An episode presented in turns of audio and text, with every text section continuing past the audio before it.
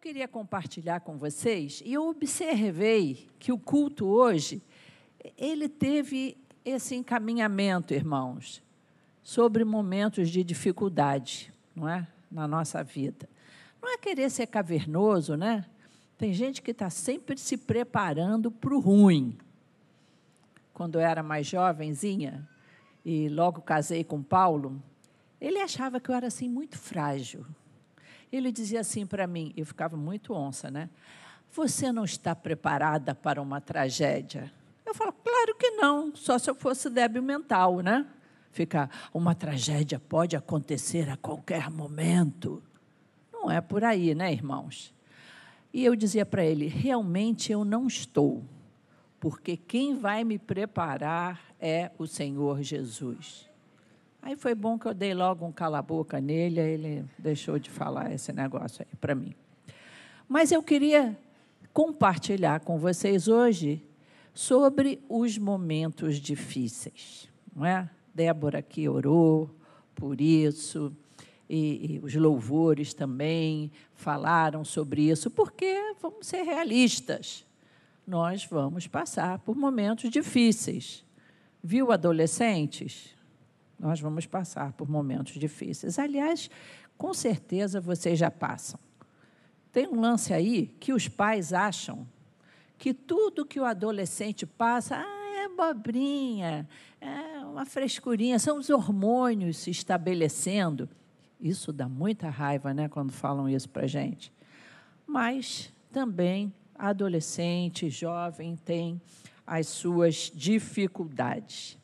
E eu queria falar, é, para abordar esse tema dos dias difíceis, eu queria falar sobre o exílio. Exílio que Judá passou, que o povo de Deus passou. Exílio, irmãos, é uma palavra assim impactante. Nós pensamos que os exilados são apenas aquelas pessoas que foram tiradas do seu país, foram colocadas longe da sua família. Isso é verdade. O exílio é isso, né? Napoleão foi exilado e tantos outros. Quando queria tirar a pessoa de cena, um problema político, qualquer coisa, exílio. Mas o nosso exílio pode ser também um lugar aqui do coração. É um lugar de desconforto. É um lugar que você pensa assim: eu não sou dessa situação. Isso não está me acontecendo. O exílio são perdas. Perdas que a gente tem de pessoas amadas, queridas, e que a gente vai para a nossa casa e a nossa casa já não tem o mesmo conforto de antes a gente se sente exilado no próprio lar. O exílio são aquelas notícias que tiram o chão da gente, que nos transportam para um outro lugar, que não era o lugar que a gente estava vivendo no dia a dia. Enfermidades, diagnósticos, que você pensa assim: aonde está a minha vida de an antes dessa notícia? Perdas. Quantas pessoas tiveram perdas financeiras tremendas? Eu, às vezes, observo na rua que abre algum pequeno negócio. Eu imagino que bom, que bom para o meu Brasil, que bom para a minha cidade, um negócio está sendo aberto. E muitas vezes a minha surpresa é que um ano, um ano e meio depois, aquilo ali está se fechando. Alguém sonhou, alguém se planejou. Eu não estou falando aqui das grandes corporações, não. É aqueles negócios mais que abrem mais na, na rua, porque a pessoa não tem nem dinheiro para pagar aluguel de shopping.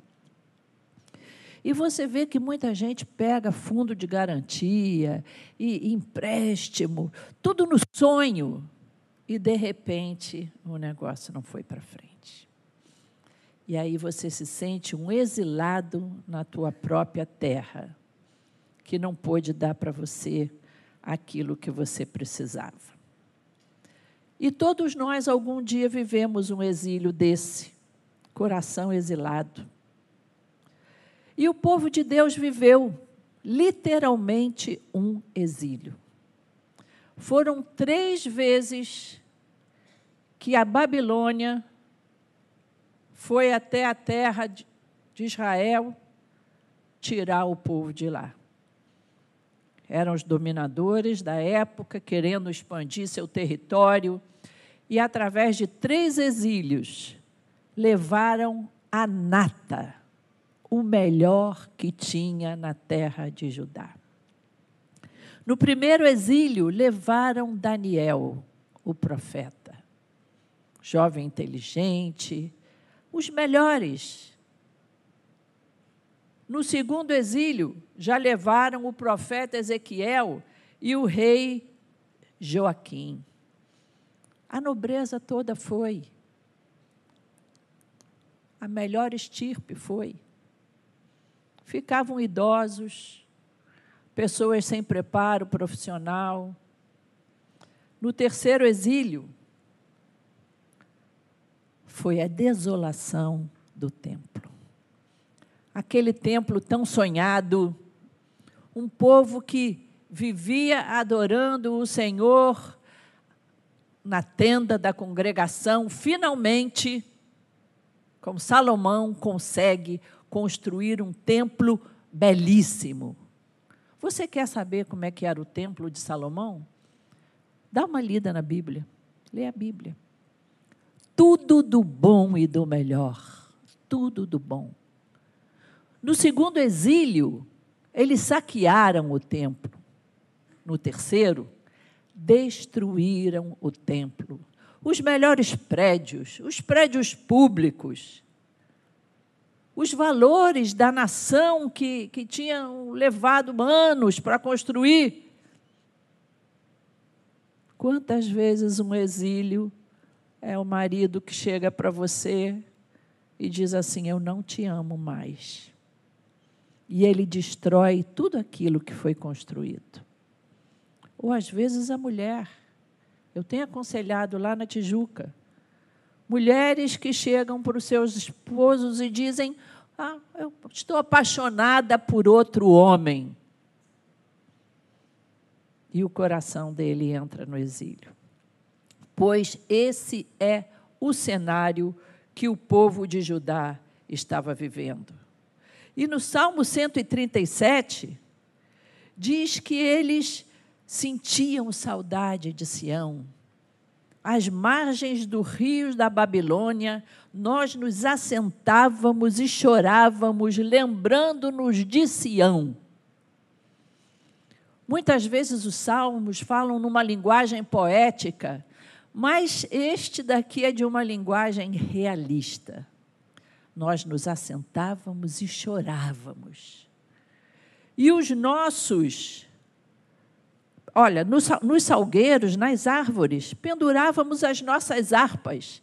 É aquele exílio que você não quer cantar, você não quer se alegrar, você. Mas aqueles que nos levavam cativos nos pediam canções. E os nossos opressores queriam que fôssemos alegres. Cantem para nós um dos cânticos de Sião. A primeira coisa que eu quero dizer para você que está passando um momento assim, chore. Chore. Permita-se ser triste. Mas, pastora, que, que mensagem é essa? Sim. Permita-se ser triste. Permita-se passar pelo seu luto. Permita-me, permita-se, como se diz aí, pelo menos na minha época se dizia, curtir uma perda. Existe aí uma corrente nas igrejas dizendo: meu irmão, não chore, não se lamente, Deus vai mudar. Mas nós precisamos de tempo o ser humano tem direito de chorar. No Antigo Testamento, eles rasgavam as suas vestes. e jogavam cinza. E eu acho interessante a figura das carpideiras. Mulheres que eram convidadas para chorar junto com você. É isso que nós temos que fazer com os nossos irmãos quando estão passando um momento triste. Melhor não falar nada, mas chorar junto, abraçar. Permita-se passar por esses momentos difíceis. O povo muitas vezes exige de nós coisas que nós somos gente. Me deixa ser gente.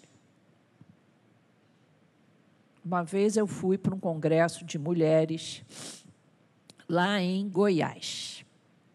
Pastor Osaí até foi comigo. E aconteceu que houve uma falta de luz por lá. Eu tinha falado para o pastor que me convidou, disse: Olha, pastor, eu preciso sair cedo vai ter uma festa da Maranata, era uma festa de 45 anos da Maranata, e eu preciso chegar. A festa vai ser no culto da noite. Eu preciso chegar lá. Pastor, por favor, eu preciso sair daqui seis horas da manhã. Não, não tem problema. E outra coisa, eu não quero sair com kamikaze, piloto kamikaze. Porque o pastor Paulo já fomos uma vez pregar nessas regiões assim, Goiás, Goiânia, às vezes que, que prefere pegar o voo em Brasília. E a gente pensou que ia para o céu, né? tal a velocidade que o cidadão levou a gente. Pastor, não, não tem problema, está tudo combinado. Faltou luz, irmãos. E o irmãozinho que estava escalado para me levar ao aeroporto, não aparecia. O meu celular, numa situação de fantástica de tecnologia, estava zerado. Porém, às cinco e meia da manhã, sem vida alguma, ele tocou. Depois, se alguém quiser saber qual era o modelo, eu digo. Fiquei impressionada. Fidelizou, me fidelizou. Só, só tenho dessa marca. E nada do homem aparecer, e nada do homem aparecer. Eu já estava tocando lá, na, era um acampamento, né, na, no alojamento lá de um missionário, para ver se ele me levava e tal. Aí saiu o homem já de roupão. Quando chega o cidadão, uma hora e pouco atrasado. Irmãos, a viagem toda, daquela cidade até Brasília, o homem veio me pedindo desculpas. E eu vim dizendo: não, não, meu irmão, me perdoa, mas não vou te desculpar, não. Eu estou no momento de ira. Você sabe que você pode irar sem pecar? Você pode ficar chateado, triste. É só não pecar. Pecar é perder as estribeiras, começar a xingar, falar alto. E durante a viagem, olha, minha irmã, só está faltando mais 40 minutos para o aeroporto. A senhora me perdoa? Não, meu querido irmão, eu não vou te perdoar ainda. E foi, e foi. Chegamos no, no estacionamento do aeroporto, ele, a senhora vai me perdoar? Não, meu irmão, dá licença, não quero te perdoar. Não quero. Ainda não, ainda não peguei o meu check-in, não, não vou te perdoar, não. Na maior cara de pau, assim. Até que ele foi comigo no check-in, estou lá na fila, passei na frente, todo mundo, o homem lá me esperando atrás. Quando eu peguei a minha ficha de embarque, aí eu falei assim para ele: Eu te perdoo. Mas, irmãos, muitas vezes na vida, a gente precisa, a gente precisa, às vezes, comer um pão seco. Dá licença? E nessa situação, quando finaliza esse momento, o que, que a gente faz? O rei Davi, Perdeu o filho dele, chorou, cinza. Mas teve uma hora que ele precisou enfrentar o dia seguinte. A Bíblia diz: não se ponha o sol sobre a vossa ira. Mas ele te dá o direito de você estar triste e irado antes do pôr do sol. Como é que a gente enfrenta essas perdas? Vamos lá para Jeremias 29. Olha aqui a situação. Mantenha a sua Bíblia aberta, o pessoal lá do, do, do PPT, do computador, se puder, ir depois colocando. Só aqui, de, de 20, o Jeremias 29, de 1 a 4, vai te dar essa noção. O nosso Deus Todo-Poderoso, sabendo que o povo estava extremamente triste, como a gente viu no Salmo 137. São estas as palavras da carta que o profeta Jeremias enviou de Jerusalém ao resto dos anciãos do cativeiro, aos sacerdotes, aos profetas e a todo o povo que Nabucodonosor havia deportado de Jerusalém para a Babilônia. Isso aconteceu depois que saíram de Jerusalém o rei Jeconias, a rainha mãe, os oficiais, as autoridades de Judá e Jerusalém e os carpinteiros e ferreiros. Não satisfeitos de levar um monte de gente, ainda levaram a mão de obra da cidade, os artesãos. Verso 3. A carta foi levada por Elasa, filho de Safã. Vou pular aqui, tem vários nomes aqui.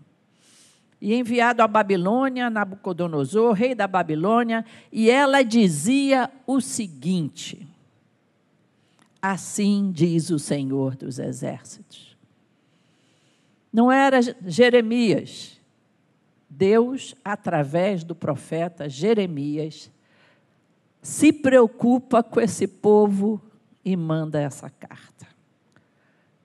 O Senhor dos Exércitos, o Deus de Israel, a todos os exilados que eu deportei de Jerusalém para a Babilônia. Interessante dizendo aqui o Senhor, eu deportei. Ele é o Senhor da história. O povo ali, não que os problemas que te acontecem, as tragédias, tudo mais, sejam é, é, castigo de Deus, mas nesse caso aqui, era assim. Deus é, é, educando o seu povo, Deus repreendendo o seu povo. Então, essa deportação foi permissão de Deus, a vontade permissiva de Deus, tá? Deus per, per, permitiu. Por 70 anos, eles iriam viver no cativeiro. O que dizer? Murmurar? Vamos ver, verso 5. Primeiro conselho de Deus para os seus dias difíceis. Primeiro conselho. Construam casas e morem nelas. O que, que Deus estava querendo dizer com isso? Nos dias difíceis, trabalhem, se ocupem, continuem sonhando. Não deixe a tristeza e a depressão paralisar você. Porque no exílio, a nossa tendência é essa. No exílio, a gente fica lembrando do que foi, Lembra de Gonçalves Dias? Minha terra tem palmeiras, onde canto sabiá. Seno A, cosseno B, seno B, cosseno A. A gente aprende brincando, né? As aves que aqui gorjeiam, não gorjeiam como lá. Em cismar sozinho à noite, mais prazer encontro eu lá. O Senhor está dizendo aqui ao povo: continuem trabalhando. Toca a vida para frente. Continua construindo algo. Eu achei formidável que o pastor Messias, pastor Messias Anacleto, quantos conhecem ele aqui? Aquele homem de Deus. Ele perdeu a sua, a sua esposinha, casados quase 60 anos. E ele perdeu a sua esposa. E um homem já idoso, já com Parkinson, e ela era aquele xodó, fazendo tudo para ele. E ele entrou numa profunda tristeza. O que é perfeitamente aceitável. Um pastor da igreja dele, titular de uma igreja, veio cuidar dele constantemente. Então o pastor teve uma ideia o pastor Messias. Eu vou criar uma fundação com o nome da minha esposa para imprimir livros para serem doados aos pastores de todo o Brasil. E com isso, ele começou a juntar o material, esboços das suas mensagens e livros, começou a ele manda livros, ele procura saber, por exemplo, numa determinada cidade do interior, quantas pequenas igrejas tem lá e manda para lá sem custo nenhum. E isso tem enchido a vida dele. O nome da fundação é o nome da esposinha dele, que agora me fugiu. Avani. Fundação Avani. Ele fez da sua perda uma motivação para abençoar outros. E a Maranata está participando dessa fundação. Então é isso aqui que Deus fala para o seu povo. Continuem sonhando, para construir, você precisa sonhar. Tem o projeto primeiro, tem examinar o terreno, e você faz sonhos e a construção ocupa a sua vida toda. Então, continua a trabalhar no que é o teu sonho. Depois ele diz: plantem pomares e comam dos seus frutos. Irmãos, plantar é um ato de esperança. Plantar é uma atitude de fé. Plantar é pensar nos outros. Ninguém planta jabuticaba para comer daí a seis meses. Você planta jabuticaba muitas vezes para os seus netos, mas você planta. Você planta flores e muitas vezes você compra muda, não tem flor nenhuma. Nesses dias eu comprei três mudinhas de uma plantinha que eu falei, poxa, eu queria comprar com a flor. Não, mas é porque já a primavera já deu a flor, agora a senhora vai ter que esperar. Eu falei, eu vou comprar assim mesmo. Eu vou comprar porque a Bíblia ensina a plantar flores, mas aguardar que a flor vai chegar. continua tendo sonho, projeto de ver coisas bonitas, de ver um jardim começando a florir. Esses dias, nós trocamos uma. Esqueci o nome da árvore, gente, eu estou esquecendo tudo. Um buganville, lá em casa. Trocamos, achamos que ela estava precisando de mais adubo. Gente, a planta secou. Nós botamos mais adubo para ver se ela ficava mais bonita.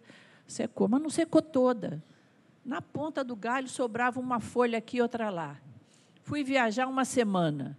Hoje, quando eu cheguei, ela está totalmente recuperada.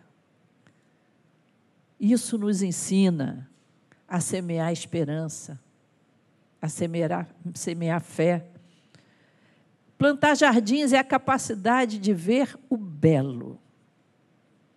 Não deixe, porque você está triste, perder a capacidade de ver as coisas bonitas dessa vida, de se fechar no preto e branco, no cinza. Continua vendo as cores que essa vida tem. Não perca a sensibilidade com a dor dos outros, com a situação dos outros, porque você acha que você é aquela ervilhinha triste no centro da terra. Vá abençoar os outros que estão tristes também. Conviva com crianças. Conviva com crianças. Isso é fundamental. No outro dia, nós íamos ter uma conferência lá na Tijuca. E a gente estava procurando pessoas para ficar com as crianças enquanto a turma da EBD ia participar da, da palestra. Surgiram umas três ou quatro mulheres. Nós olhamos assim, homem nenhum. Aí eu preguei essa mensagem. Você está meio deprê? Vai para o departamento infantil, pede licença para passar umas horinhas lá. Vai contar uma história para os meninos, para as meninas. Mas não é contar a história de qualquer jeito, não. Vai fazer a voz dos personagens. Traz um livro bonito. Quem convive com crianças dá boas risadas. Com os meus netos, eu dou boas risadas. Eles vão para minha casa, aí chega um deles, o Pedro, e diz assim para mim: Vó, seu cabelo está muito bonito. O pastor falou que mulher gasta dinheiro com cabelo. Eu falei: É mesmo? Que bom, por que, que você acha que meu cabelo está bonito? Falou, não, porque parece assim uma juba de leão. Gente, eu estou rindo até hoje. Aí, no outro dia também, os pais viajaram, fiquei eu com o Daniel, o espoleta da família. E também acordei e tal, fui acordar ele, e ele também olha para mim. Os meninos estão reparando muito no cabelo das mulheres, ó, mulheres, atenção. Ele olha para mim e pergunta: Vó, você enfiou o dedo na tomada? Eu falei: Não é possível, isso é de família. As crianças alegram a nossa vida. Se você não tem filho, vai conviver com o filho dos outros. A igreja é um espaço maravilhoso para isso. Verso 6. Casem e tenham filhos e filhas Escolham esposas para os filhos de vocês e deem as suas filhas em casamento, para que tenham filhos e filhas, aumentem em número e não diminuam na Babilônia. O povo podia pensar o quê? Eu vou ficar povoando aqui esse país, esses incircuncisos, esses dominadores malvados. Deus está falando para o seu povo: continuem amando. Continuem tendo família, se alegrando nas festas de família. Voltem a cantar nas festas. Frequenta uma igreja. Não deixa de vir à igreja porque você está triste. Você vai se alegrar na igreja e Deus vai falar o teu coração. Vocês acham que pastora e pastor nunca ficam tristes? A gente fica triste. Eu já passei algumas tristezas na minha vida, mas nunca deixei de ir à igreja porque eu estava triste. Eu nunca deixei de ir à igreja porque as pessoas iam me ver chorando. E daí? Eu tenho direito de chorar, não é verdade? Venha ter comunhão, venha estar cercado de pessoas é isso que Deus está falando aqui para eles. Continuem suas vidas familiares, suas vidas sociais, suas vidas de amizade. Isso é cura para o nosso coração. Verso 7. Procurem a paz da cidade. Ei, o quê? Espera aí, Senhor. procurem a paz no meu exílio. Sim, lembram de José? José foi um exilado, mas ele procurou a paz aonde ele estava. E diz a Bíblia que tudo quanto José fazia, o Senhor era com ele. Você sabe por quê? A Babilônia não está em você. José estava na Babilônia, mas a Babilônia não está em você. O apóstolo Paulo estava prisioneiro, mas a prisão não estava nele. Escreveu cartas maravilhosas. Porque Paulo não era prisioneiro de Roma, Paulo era prisioneiro de Cristo.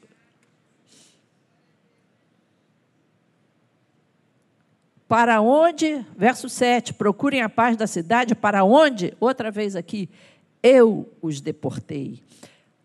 E outra coisa aqui que eu ia ficar meio, assim, meio perguntando para Deus, o que, Senhor? Espera aí, fala de novo. Orem por ela ao Senhor. Orem por essa cidade aonde vocês estão exilados. Orem por ela, ó Senhor, porque na sua paz vocês terão paz. Orem pelo Brasil. Ah, mas esse governo está aí, não sei o quê, não votei. Blá, blá, blá. Ore, ore pelo governo do nosso país. Porque se o Brasil prosperar, nós vamos prosperar. Se o Brasil puder ser livre e abençoado, vai ser uma bênção para a igreja. Por isso, nós precisamos orar. Ore pelo seu patrão. Seja um cidadão exemplar. Ah, mas eu estou meio. Esse, esse, emprego aqui está tá meio ruim, não sei, não estou gostando desse patrão. Não, ele é injusto. Eu ganho mal, ele não paga bem você tem um emprego. Se o teu patrão prosperar, ele não vai fechar a empresa. E ele não vai ficar tendo que te mandar embora, e se a empresa dele for mal, ele vai ficar te devendo fundo de garantia. Ore pelo seu patrão, trabalhe exemplarmente. Se você é um vendedor, corre atrás de venda para a empresa crescer e você vai prosperar junto. É isso que o Senhor está ensinando para eles. Vocês que estão aí na Babilônia, irmãos, de certa forma, nós estamos na Babilônia. Faz o melhor que você puder. O que você tiver que fazer, a sua atividade, seja estudante, seja um profissional, seja excelente no que você fizer. Porque a prosperidade desse lugar vai te trazer também prosperidade. E estamos chegando ao fim. Verso 8. Porque assim diz o Senhor dos exércitos, o Deus de Israel: Não se deixe enganar pelos profetas e adivinhos que vivem no meio de vocês. Não deem ouvidos aos sonhadores que sempre sonham, segundo o desejo de vocês porque eles profetizam falsamente em meu nome, eu não os enviei, diz o Senhor. Verso 8 e 9. Nos momentos difíceis, não negocie a sua fé. O povo estava lá. No mínimo, eles queriam alguma orientação. Mas aqui, cadê o templo? Tem. Um período lá teve o profeta Ezequiel, mas não me consta que tivesse tantos outros lá. E eles queriam uma orientação. Vamos procurar lá a vidente da Babilônia? Vamos procurar lá, eu estou precisando de uma orientação. Se abro uma marcenaria, ou se eu abro um lugar de ferreiro, Vamos lá, eu vou lá na dona Fulaninha para ver se ela tem alguma revelação para mim. Não negocie a sua fé. Joelho no chão, busca o Senhor, que Ele vai te abençoar. Não busque soluções que não são de Deus. falsas profecias, manifestações que parecem espirituais e não são. Ah, porque aqui na igreja é, é, eu queria escutar uma profecia. Eu conheço gente que antes de abrir um negócio, ele sai catando tudo quanto é profeta, profetada que tem por aí, para ver o que, que ele faz. Lê a Bíblia. As orientações estão todas lá, não vão se associar com iniquidade, seja honesto, vai abrir uma venda, vai vender alguma coisa, 200 gramas é 200 gramas. Tem tudo na palavra de Deus. Verso 10. Assim diz o Senhor. Esse é bom. Logo que se cumprirem para a Babilônia 70 anos, atentarei para vocês e cumprirei a promessa que fiz a vocês, trazendo-os de volta a este lugar. Trazendo de volta ao Senhor. Ele é o Senhor da história. A luta não dura para sempre, meu irmão. Pode a tristeza durar todo o anoitecer, a alegria vem no amanhecer. E ele diz: Eu vou tirar vocês daí. Não tire os seus olhos do Deus Altíssimo. Deus cumpre as suas promessas. Ele é o Deus da nossa história. Ainda a palavra não me saiu a boca e tu, Senhor, já a conheces toda. Ele está no controle da tua vida, da tua história. Aquele que vier a mim, de maneira nenhuma o lançarei fora. Deus tem um plano para a sua vida. Verso 11, 12 e 13. Ele tem um projeto para a sua vida. A sua vida não vai acabar no exílio. Esse exílio que você está sofrendo não vai durar para sempre. Eu é que sei que pensamentos eu tenho a respeito de vocês, diz o Senhor. Igreja Maranata, Ele tem pensamentos a respeito de cada um de vocês aqui, a respeito da minha vida. Ele tem pensamentos, são pensamentos de paz que Ele tem para vocês, meus irmãos que vieram aqui essa manhã.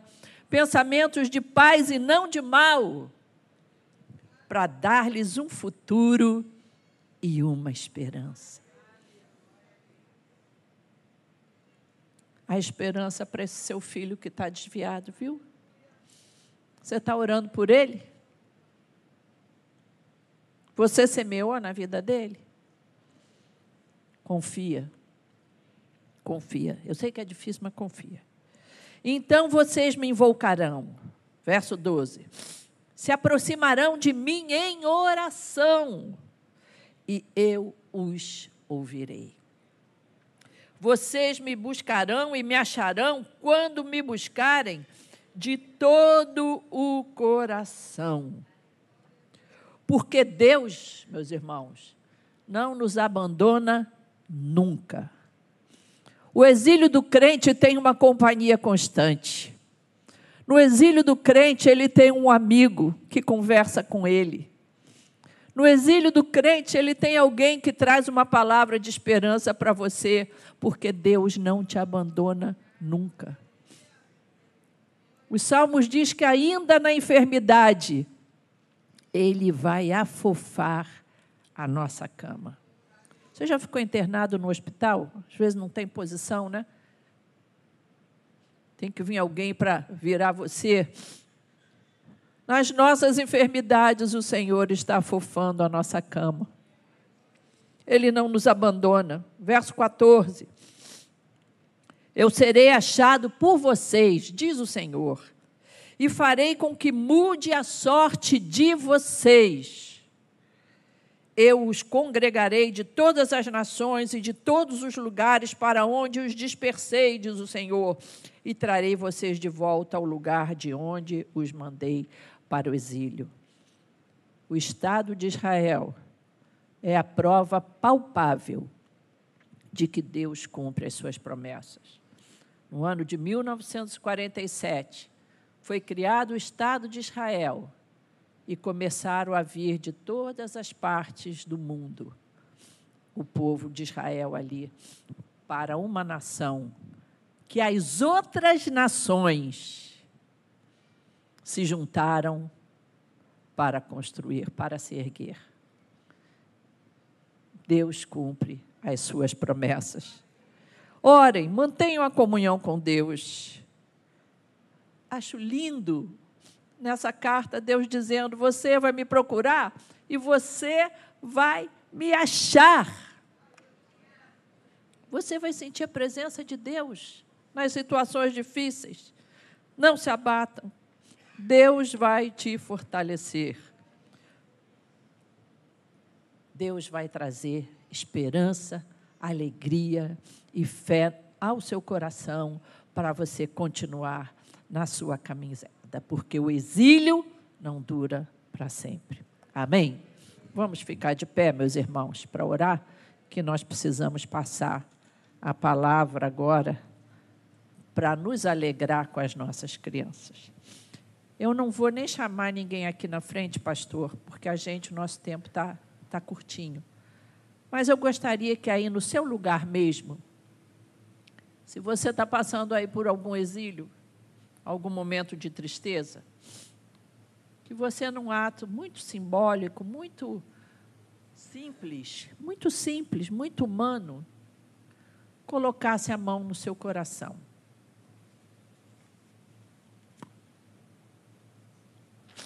E nós vamos orar. Porque me buscarei, me buscareis e me achareis quando me buscarem de todo o vosso coração. Nós estamos dizendo assim: Senhor, meu coração é teu. Eu quero te achar nesse momento da minha vida e quero te pedir que tu venhas, Senhor, me trazer esperança. Vamos orar.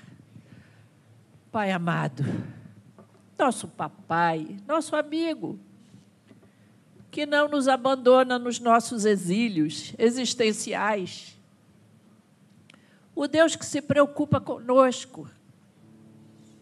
Uma poeirinha do universo, mas Ele se preocupa conosco. Nós queremos te pedir, Senhor, que se alguém aqui chegou sem esperança, que possa sair com essa esperança que não é retórica, não é autoajuda, é esperança que vem do Deus Altíssimo é a esperança que tu nos trouxeste em Jesus Cristo, o nosso Senhor. Que o Espírito Santo, Senhor, habite em nós trazendo essa visão de amor que Jesus teve por nós.